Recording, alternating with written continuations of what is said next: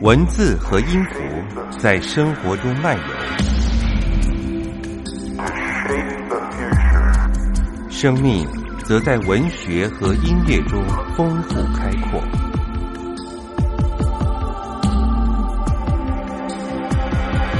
不管窗外是晴是雨，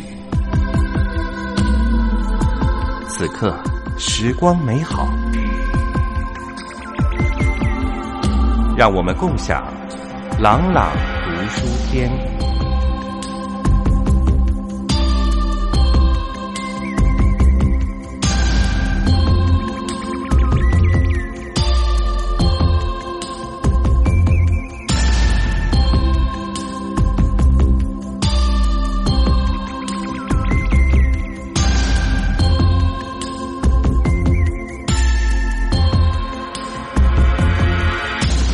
各位朋友您好，我是珊珊，欢迎收听朗朗读书天的节目。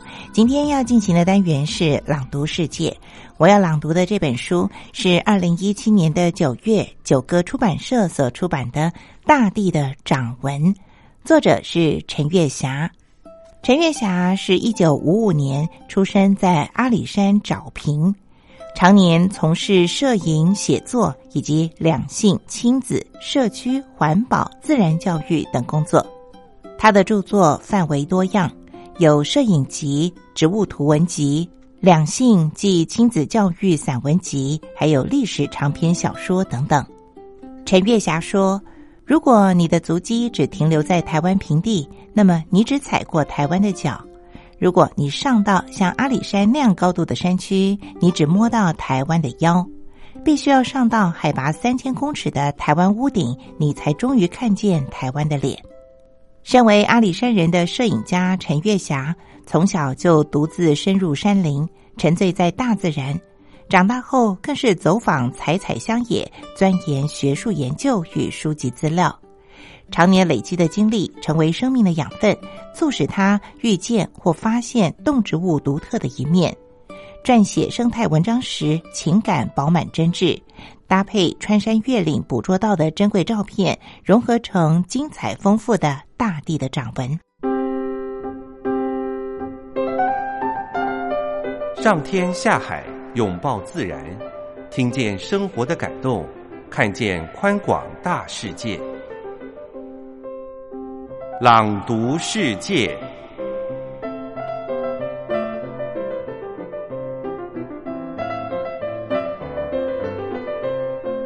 陈月霞的《大地的掌纹》自然散文集，下笔时程前后超过二十多年，但是演化的经历则跨越一甲子的岁月。不管是他在山林里穿梭，或是过了花甲之年却下海深潜，背起行囊独自浪迹异国。他在北海道与狐狸相遇，横走阿尔卑斯山，细数高山植物在原乡的容颜。他也前往非洲肯亚，在全球艾滋最严重的地区当义工。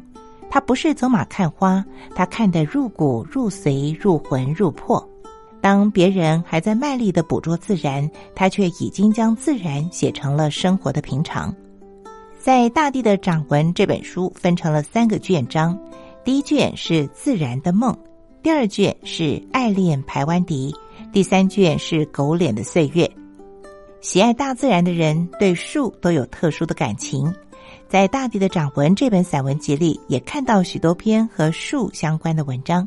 那么珊珊呢，就特别把这个部分挑出来和大家分享。另外，也要和大家分享他在家里头养蝴蝶的经历。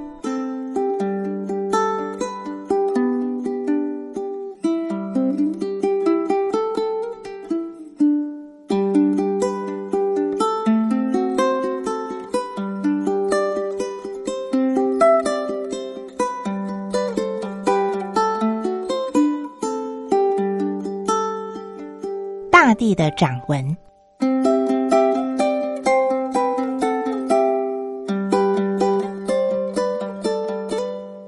台湾的四月天是各种绿色植物最鲜艳华丽的日子，而台湾最早让世人歌颂的，就是葱郁多变的绿色之海，也就是所谓的福尔摩沙美丽岛。于是乎，在这样的日子里，与其看花，不如观赏绿叶。选在春天的一个假日，与一群家长、孩子在公园做自然亲子活动。我们的目的是和植物做朋友。做朋友，当然就先从欣赏朋友开始，然后再尝试认识朋友，以建立更深厚的友谊。欣赏植物叶子，可借助阳光捕捉各式各样的叶子风采。有的厚实稳重，有的轻巧起舞，有晶莹剔透如果冻，也有发亮的呈现出刀光剑影。腐蚀地面落叶和叶子做近距离沟通。一位妈妈透过阳光形容掌中的叶子是一幕千军万马势将奔腾的壮观世界，而一旁的小弟则说他手上拿的是一块可口的煎蛋，原来是一片已经枯黄的叶片。无论是可口的煎蛋，或是千军万马的画面，毫无疑问，每一片叶子在每个人眼底所呈现出的都是不一样的景致。赏完叶子之余，我们不妨由另一角度来认识叶子这种朋友。我们知道，地球上的生命最主要的依赖是阳光，也唯有阳光能赋予大地生机。而担任转化光能、二氧化碳与水为有机物质的天使，便是叶绿体。换句话说，地球上的生物只有绿色植物与少数光合细菌可以利用日光制造食物，其他生物都得依靠绿色植物的生产物才能存活。而绿色植物主要制造食物的器官就是叶片，叶肉中所具有的叶绿体可以吸收日光能。并把日光的能量转变成化学能，这就叫光合作用。植物在叶片中可以利用日光把二氧化碳和水转变成高能量的糖，但是植物的根系所吸收的水分常超过光合作用所消耗的水，多余的水需经由叶片散发出去。这种水分经叶片而散失的现象叫做蒸散作用。光合作用与蒸散作用是叶片的基本功能。演化学家说，叶是由小枝所递变；形态学家则依据外形将叶区分为叶片、叶柄与托叶。叶片又叫叶身，是叶的主要部分；叶柄可以支持叶片，是叶片附着在茎上的柄；托叶与茎部相连。每一种植物都有各自的特点。并不是所有植物的叶子都具有这三个构造。要认真的认识叶子这类朋友，可真要花相当的力气。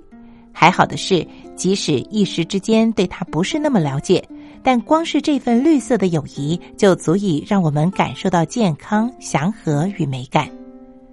其实，就植物叶片质地的美感而言，最能表达性格的就属叶脉了。叶脉本身是维管束组织，可以运输水分和养分，也具有纤维，可使叶片展开。叶脉分布方式有网状脉与平行脉。透过相机，叶脉在镜头下可交织出的最美的图案。这些美丽的图案是孕育万物的大地掌纹。除了绿意，伙同蜡质对光源的变化。植物的叶一向以无言的贡献展现平凡的伟大。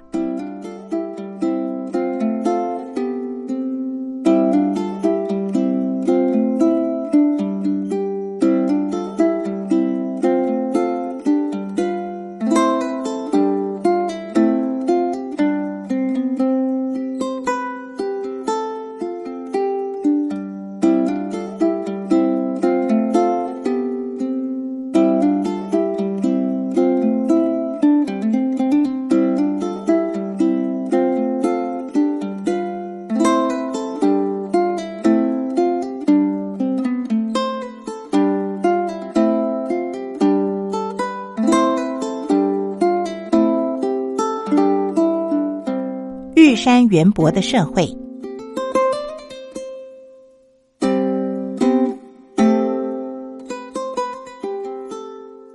台湾的五月天，我们因为追逐杜鹃，不知不觉的就追到台湾的屋顶。六月了，不管是台湾的高山或平地，都已正式告别春天，进入炎热的夏天。夏天尽管炎热，但是这时候的台湾屋顶其实一点也不热。就温度来说，这里是不超过摄氏二十度的凉爽气温。原来地球同纬度的温度会随着海拔升高而下降，也就是说，海拔越高，温度越低。一般来说，海拔每升高一百公尺，温度就下降约摄氏零点四五。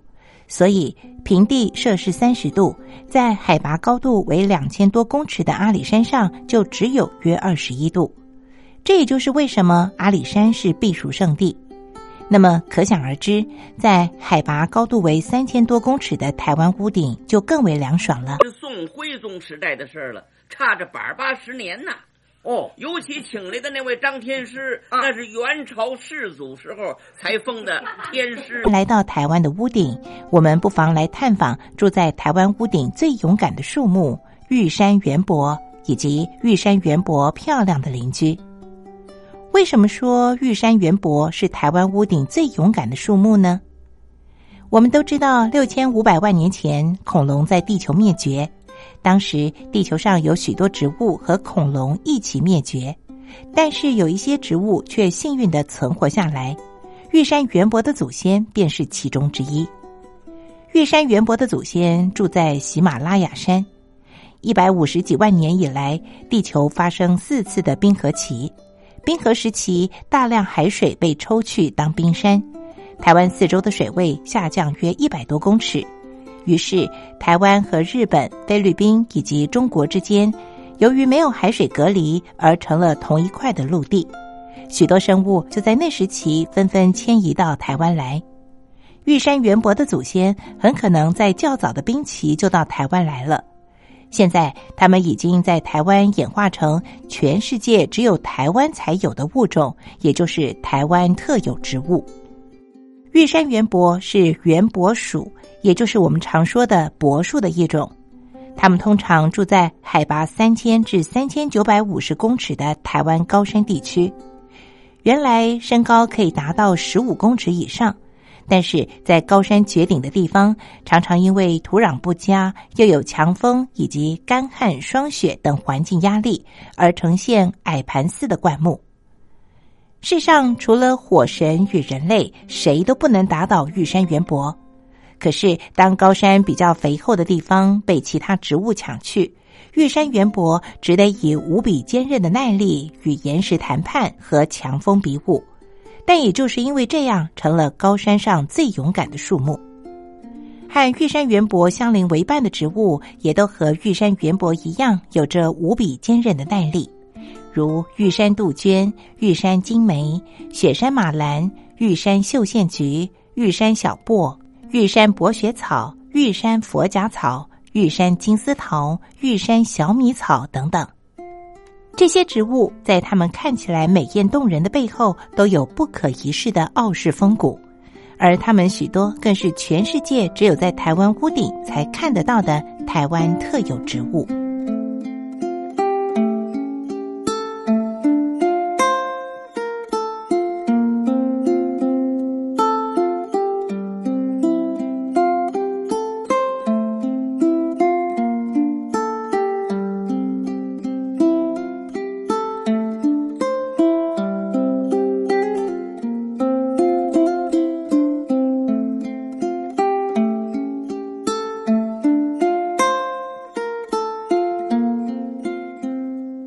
社区行道树，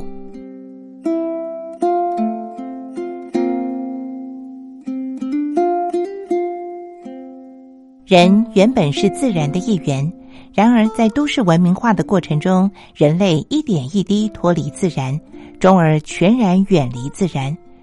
与自然全面隔离之后，人类犹如根不着土的树木，嘴不沾水的鱼儿，各色各样的怪异迹象与病魔逐一上身。为弥补都会居民亏空良久的自然粮食，我特地拟定一套如何让市民于住家附近接近自然、拥抱自然的“近中长城”计划。如何设计一套民众在居家附近观察、亲近与享受自然气息的计划呢？经过长时期的勘察之后，发现观察与记录或认养行道树、公园绿地，以及认识并亲近校园绿色生态，不仅可以有效、直接而方便地欣赏近在咫尺的自然生命。同时，可因结合学校、社区绿色生命，培养亲子感情，更可以让都会区中长期因忙碌而疏离冷漠的左邻右舍，因为有了相互可以观察、关心且投注情感的目标，衍生社区的情怀。社区行道树为都市绿色生态重要的一环。台湾都会在失去自然景观之后，反而因应现代文明的需要，在各新兴路段计划性栽植行道树。行道树的功效或许只是都会区应景的装置，因而并不被大多数的市民钟情。相反的，却因为某些基于商业机制或反自然文化的私心而任意破坏。行道树在政府与百姓有意识或无意识当中，以不人道的手腕行扼杀与摧残，这样的结果，暴露出行道树虽贵为地球生界的一员，却因为人之本位而沦为无生命之物的境地。事实上，就行道树之于社区居民而言，由于住民对于行道树恒常欠缺沟通与认知。使得行道树难以健美壮硕地融入社区，成为社区生命的一份子。社区居民也因为碍于沟通桥梁，而每每错失居家周遭身为生界一员的行道树随着四季起舞所捎给人们的生命喜讯，实为可惜。针对社区居民与行道树之间的疏离。我特地为找回社区的爱而为社区与行道树设计社区行道树认养计划。计划分为进中长程。进程计划设定为准备工程，先做自我充实与储备工作；中程计划为对外推广、出版相关刊物，落实社区行道树生态之旅，进行认养、观察与记录，发展知性与感性的市民自然教育。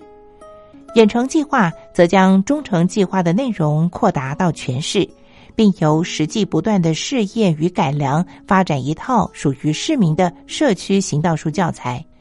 希冀一来从引导、欣赏、认识、认养到爱护，以长期行道树的观察与记录，发展共同的话题，建立社区共同的符号意象，唤醒社区居民的生命共同体意识。继而移转社区居民对树的欣赏与爱，深入到社区环保问题、亲子教育问题等多层面议题。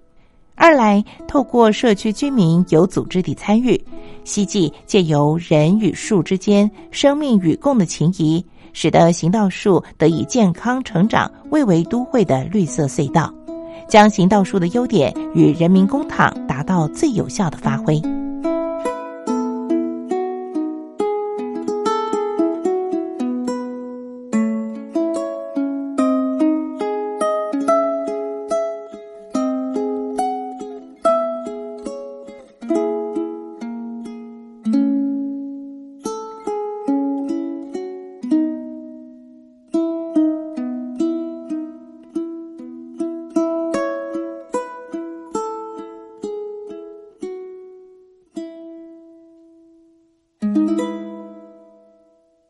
接下来我要朗读的这三篇文章有一个和一般人不一样的观点。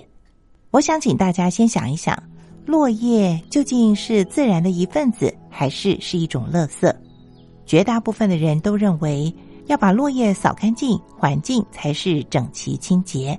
但是在陈月霞的眼中，落叶也是自然之美。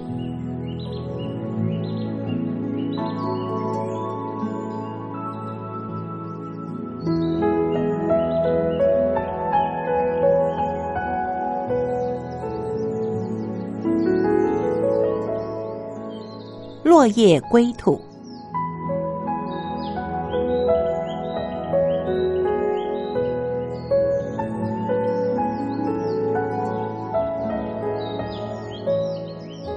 从东海大学邮局步出，迎面撞见今年第一道含蓄的春色。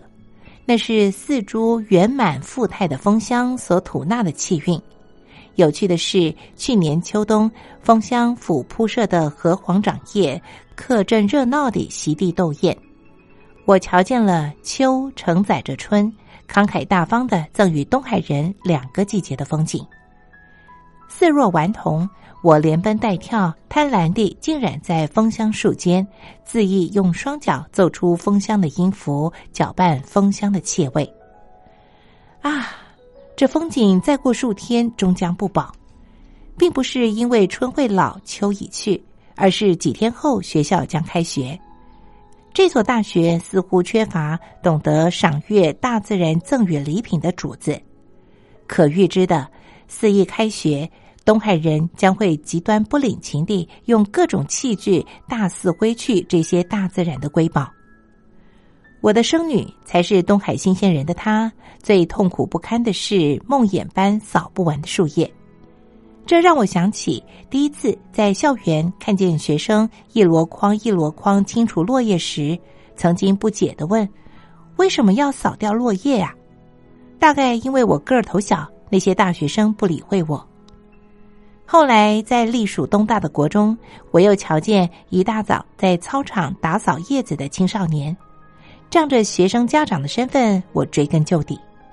孩子低着头说：“是我们老师说要扫的。”边说着，边顽固的挑出绿草地上细小的叶子，然后一一的并。啊啊啊啊啊啊！还真不坏嘿！啊，往下就坏了啊？怎么着？唱完导板呢，应该出台。一甩这铲甩法，起垛头唱回笼。跟你们老师说，这样是不好的。这样一来啊，这些草会长不好。还有，你这样把所有缝隙里的草都清掉，让泥土直接暴露出来，一旦下雨就会泥泞不堪，出太阳刮风就灰尘四起。孩子默不作声，只是手边的工作却没有中断。末了，我还是丢下一句明知没啥作用的叮咛。去跟你们的老师讲，这样做是不好的。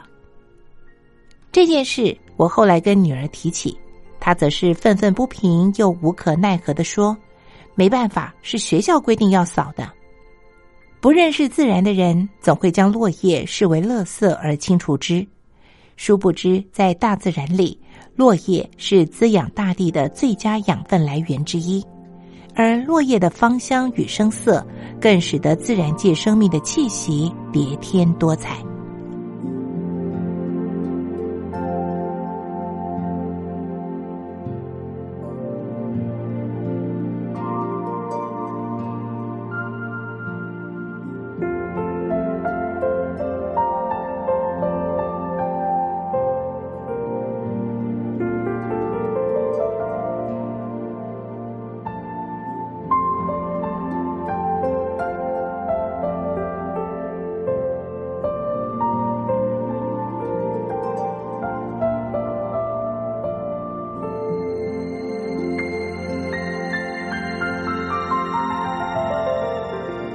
东海午后的自然心。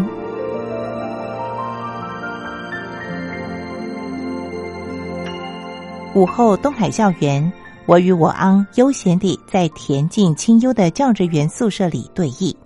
外边突然传来一片杀伐之声，我们打住楚汉相争，推开纱门探个究竟。前门左侧大樟树上，赫然出现一名持大铁锯的年轻人。樟树下横陈几株叶已聚落的粗壮枝干，年轻人此刻正要锯除延伸在我家正门前的另一枝干，我赶紧喝止，并追问去除枝干的原委。树下一名牵着哈巴狗的妇人解释说：“哦，这树啊长得太密，已经遮到路边的街灯了。他是我儿子，我叫他来整理。我是对面哲学系教授的太太。”我走到马路。瞧瞧街灯与樟树的相关位置，然后指着前门的枝干说：“他没有挡到街灯啊。”哲学教授太太好心的说：“哦，他挡住了屋子，遮去了光。你看我前面的那棵树啊，每年我都会修剪一次，不然阳光都被遮住，没办法晒衣服。”我说我不在这儿晒衣服，隔壁的邻居也一样。但是他不放弃的说：“可是这树已经挡到你家的通道啦。”我凭着脸表示不介意，同时阻止跨在树上正要锯其他枝干的年轻人。哲学教授的太太居然生气了：“这棵树又不是长在你家，你没有权利决定。”我把隔壁独居的环工系系主任找了出来，因为树长在他家前院。环境工程系系主任说他没意见。主人既然没意见，两个女人只好重新厮杀。结论是。我只要守好自家前面的枝干，其余无权智慧。年轻人于是，在母亲的吆喝下，抡起大锯执行刽子手的职务。协调至此，我态度放和缓，比手画脚的向哲学教授的太太解释樟树之美，企图说服他锯下留情。这种树啊，是本土树木，叫樟树。最大的特色呢，就在于枝干。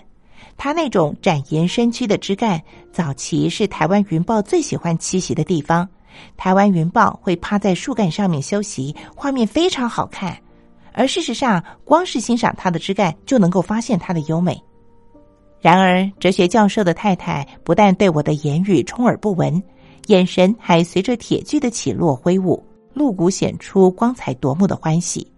而后，他邪门地盯着我家门前的树干，反过来游说说：“那个树干啊，挡住了通道，进进出出一定会碰到，那样会让人很难过啊。”我微笑着回答他：“哦，我喜欢那种跟树木碰触的感觉啊。”他又指着满是落叶的通道数落着说：“你看，这个树干横在这里，掉的到处都是叶子，清扫起来很麻烦的。”我回答他。啊！我不扫地，我就是喜欢这些落叶，踩在上面沙沙的声音好清脆，这是自然的音乐。突然，他又带着韵色对我的庭院指指点点：“你看，你都不整理庭院，让他这样乱七八糟，又脏又乱的，在美国啊，邻居是可以告你的。”我一时跟不过来，想不出为什么跑到美国去了。教授太太头一扬，手一挥，视线飞得老远的说：“你应该去看一看十七巷郑教授家的庭院，人家的院子整理的井然有序，庭院全部铺满了韩国草，又翠绿又好看，上面啊干干净净，一点叶子也没有。”就在他赞许郑家整齐清洁的庭院时，我环顾我自然而洋溢生命力的庭院，这时候正是暮春五月。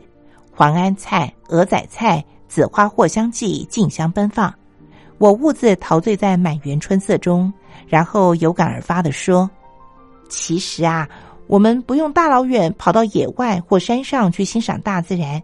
你看，这就是自然啊！春夏秋冬不同的季节开放不同的花卉，不同的种类、不同的花色，再再显现大自然不同生命的神奇与美妙。”为什么要把这么美丽的景致铲除，种上没有任何季节变化的植物，然后才带着孩子跑到别的地方去寻找自然啊？自然本来就可以在我们的周围啊！哲学教授的太太眼球空洞的抛在樟树与我之间，我的声音缭绕在另一个与他毫不相干的空间。他是茫茫了无兴致地任我不愠不火的唠叨。而与他一绳相系的哈巴狗，这时候与主人一样，显得百般无聊。哈巴狗逐渐浮躁起来，终于在我苦口婆心的诱导声中，哲学教授的太太被那闹情绪的狗儿硬生生的给牵回去了。几个月后，我和女儿到澳洲短暂居住，在亲人将近三百平的居家庭院里，大树林立。亲人告诉我，所有的树都不可以动。尤其是本地树种，如果要修剪砍伐，一定要经过官方的同意。虽然它长在自家的庭院，但还是属于国家的。数年之后，朋友移居在加拿大的父亲吃上了官司，因为他擅自劈断了门前的一棵大树。已经成为加拿大公民的朋友的父亲说，在中国人的观念里，树不能够比房子高，所以他才会去修剪它。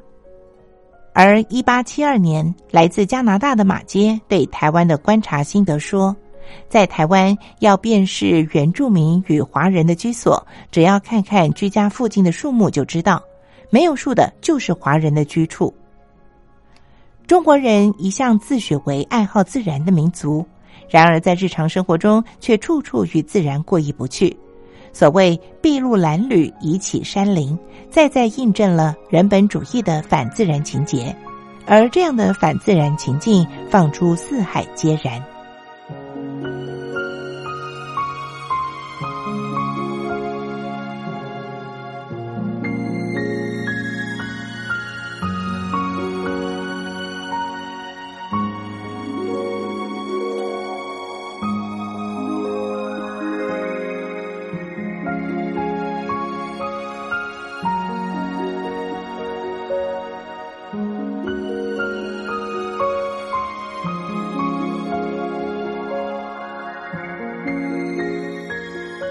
自然、环保、乐色。